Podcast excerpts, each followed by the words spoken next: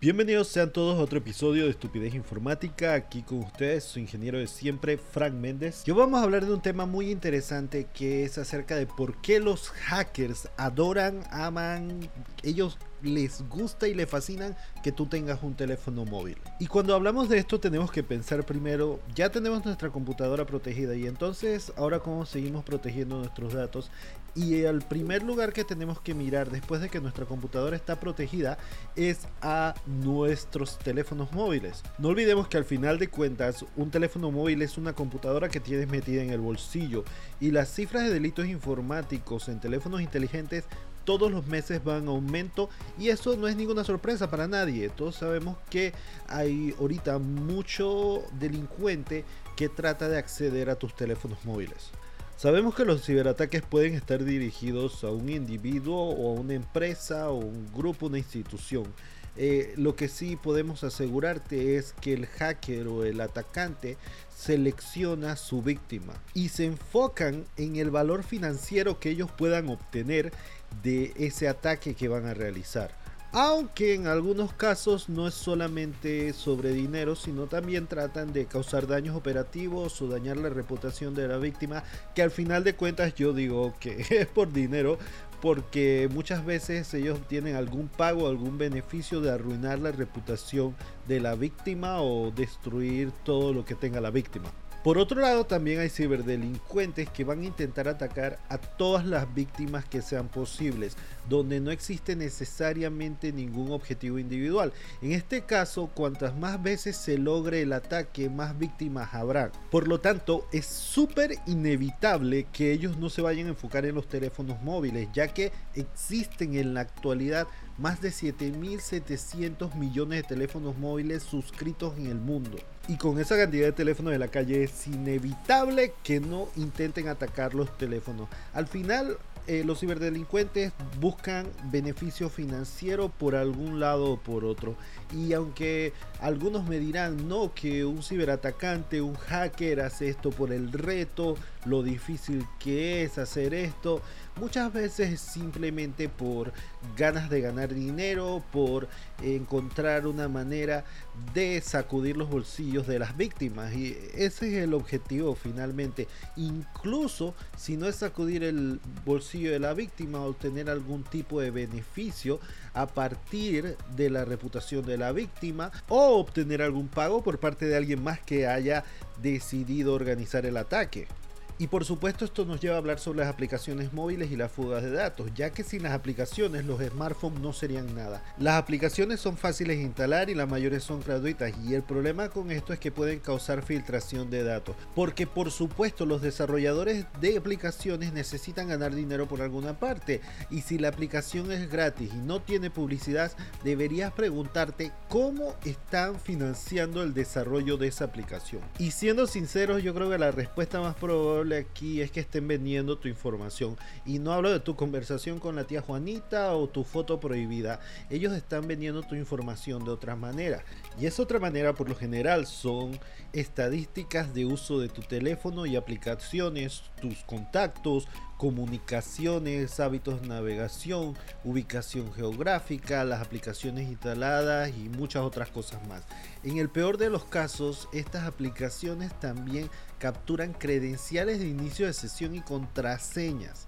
Y algunas veces dirás, no, pero yo meto mi contraseña siempre y nunca he visto nada extraño en mi teléfono, ningún comportamiento extraño. Tal vez ellos no están agarrando tu contraseña para realizar operaciones dentro de tus aplicaciones, sino para ver qué tienes dentro de tus aplicaciones, las cuales estén encriptadas, las cuales tengan información confidencial. Entonces ellos tienen acceso a esa aplicación a través de tu usuario y tu contraseña y pueden verificar qué es lo que hay ahí dentro y cómo te mueves ahí dentro. Incluso cuando utilizas un VPN, porque los VPN los utilizamos para protegernos de este tipo de situación, pero si ellos tienen tu información de VPN y están dentro de tu teléfono, pueden tener acceso a toda tu navegación y todas las cosas que tú estás haciendo dentro de tu teléfono, a pesar de tener el VPN, porque ellos ya te están atacando desde dentro de tu teléfono. Y esto tiene un nombre, esto se llama riskware o software de riesgo. Y el nombre se usa para las aplicaciones gratuitas que ofrecen un contenido útil, porque el contenido es útil o es entretenido. Tú no vas a instalar la aplicación y tenerla ahí porque no haga algo interesante. La aplicación tiene que hacer algo interesante. Y por lo general, este tipo de aplicaciones van a cumplir con el objetivo que tengan. Cuando tú las bajes, vas a decir, oye, yo me quedo con esta aplicación porque hace realmente lo que yo quiero. Pero entonces viene la espada de doble filo, que tienes una aplicación que te está siendo útil, que estás disfrutando, pero por otro lado ellos están extrayendo información desde tu equipo y están enviándosela a los anunciantes e incluso a otro tipo de delincuentes. Y tenemos que tener muy claro que el software de riesgo es una cosa muy diferente a que el teléfono se infecte con un eh, software malicioso o con un virus o algo encubierto. Porque tú como usuario decidiste instalar esa aplicación y además tú sabes qué vas a agregar a tu teléfono. Y para colmo, estoy seguro de que tú tienes tu vida personal, todos tus datos, todos tus temas de tu vida digital personal mezclada con tu vida digital corporativa. O sea, tienes tu correo electrónico del trabajo y personal en la misma cuenta. Entonces, si nosotros mismos asumimos este riesgo, ¿cómo nos podemos quejar de que nos hayan atacado cuando nosotros primero abrimos la puerta y segundo les teníamos toda la información a mano para que ellos pudieran sacarla? y tú y solo tú eres responsable de ponerles en bandeja de plata toda la información para que el ransomware la extraiga de tu teléfono. Y aunque existe software que puede controlar esto y puede ayudarte a verificar aplicaciones sospechosas, el problema es que esto depende de ti, no depende del software porque ellos te van a enviar la advertencia, te van a decir esta aplicación es sospechosa, por favor no la instales, pero como es una buena aplicación y es algo que tú necesitas y es gratis, tú por lo general vas a decir riesgo, no me importa, voy, la instalo y después ya es tarde y qué vas a hacer. Porque al final de cuentas el software que te protege para no estorbarte no te va a impedir que instales la aplicación, te va a decir es sospechosa pero tú eres el que decides al final si la instalas o no. Y ahora me voy a meter en aguas un poco turbias. Cuando tú compras tu teléfono, debes tener mucho cuidado en la marca que estás comprando. Porque vamos a poner un ejemplo que pasó hace poco tiempo, donde cuatro personas que eran subsidiarios del fabricante de teléfonos eh, Gione fueron sentenciados por hacer precisamente lo que hemos mencionado antes y fue un caso influenciado por ganancia financiera. Ellos instalaron una versión de la aplicación Storylog Screen, que es la aplicación que nos permite bloquear nuestro teléfono y abrir nuestro teléfono pero esta aplicación que ellos instalaron era un troyano, o sea que desde la fábrica ya el teléfono había, venía afectado.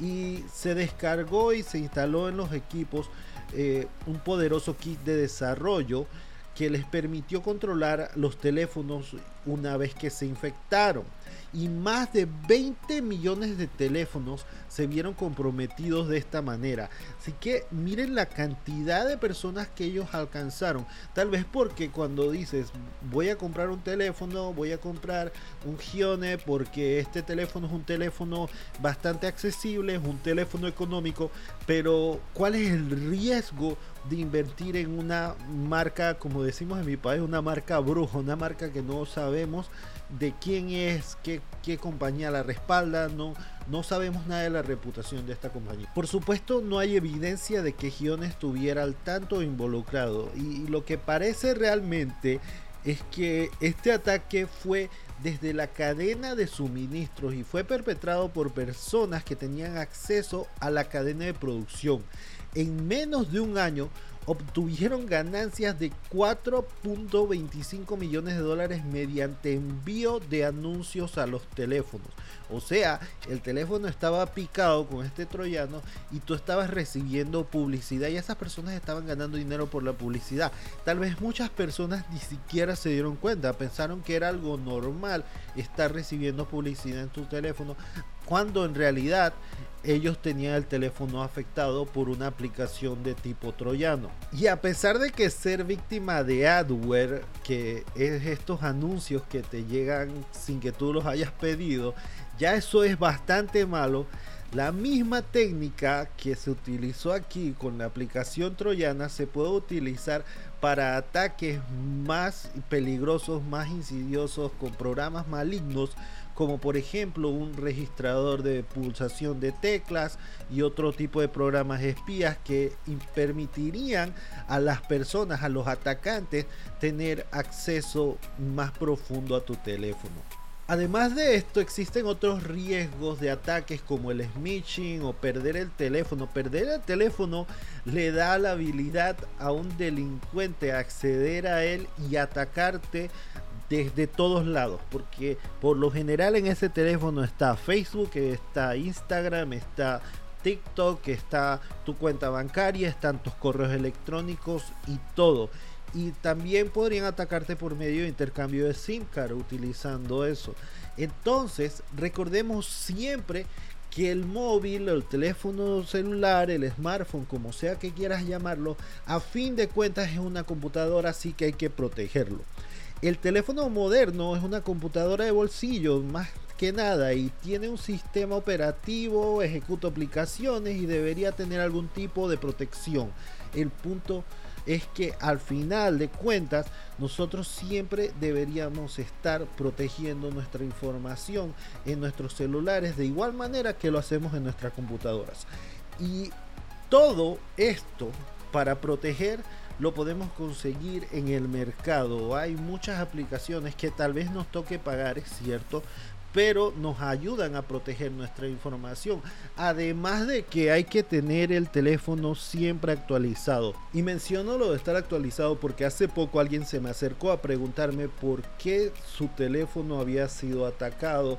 Eh, había perdido algo de dinero en una aplicación que tenía y al final de cuentas, cuando empezamos a indagar sobre cómo él maneja su teléfono, él me dijo que él jamás ha actualizado su teléfono. Yo le preguntaba, pero, pero ¿por qué no actualiza su teléfono? Y esta persona me dice, no, lo que pasa es que cuando actualizo, entonces algunas aplicaciones no me están funcionando bien, o el teléfono se pone lento porque está ocupando más memoria el sistema operativo. Entonces yo deseo no actualizar cuando eso es uno de los factores de riesgo más grandes, porque las actualizaciones en muchos de los casos de teléfonos como Samsung o Sony, lo que van a hacer es llegar a tu teléfono y bloquear, eh, reparar más bien todos esos errores que pueden ser errores que los delincuentes pueden explotar. Y esto pasa mucho más en Android que en otro tipo de dispositivos. Y hay diferentes fabricantes de teléfonos que combinan sus propias integraciones de Android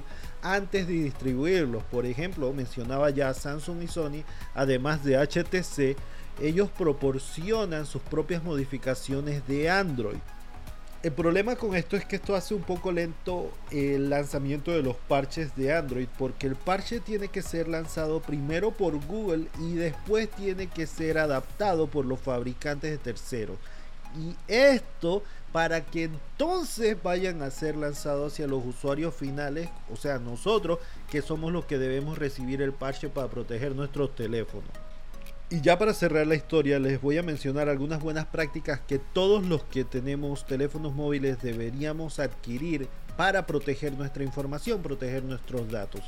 Como por ejemplo, utilice PIN, contraseña o reconocimiento de huellas dactilares seguros. Y si puedes utilizar por lo menos dos, hazlo. Si puedes utilizar huella dactilar y PIN o contraseña y huella dactilar, sería excelente. Yo sé que es un poco más tedioso, toma un poco más, pero es más seguro. Otro sería que siempre que entres a una red Wi-Fi pública, trata de hacerlo desde un VPN. Tienes que tener mucho cuidado con eso. Y hay muchos VPNs que son muy baratos en el mercado. Nunca recomiendo un VPN gratuito porque como hablamos antes, esos VPNs gratuitos tienen un precio.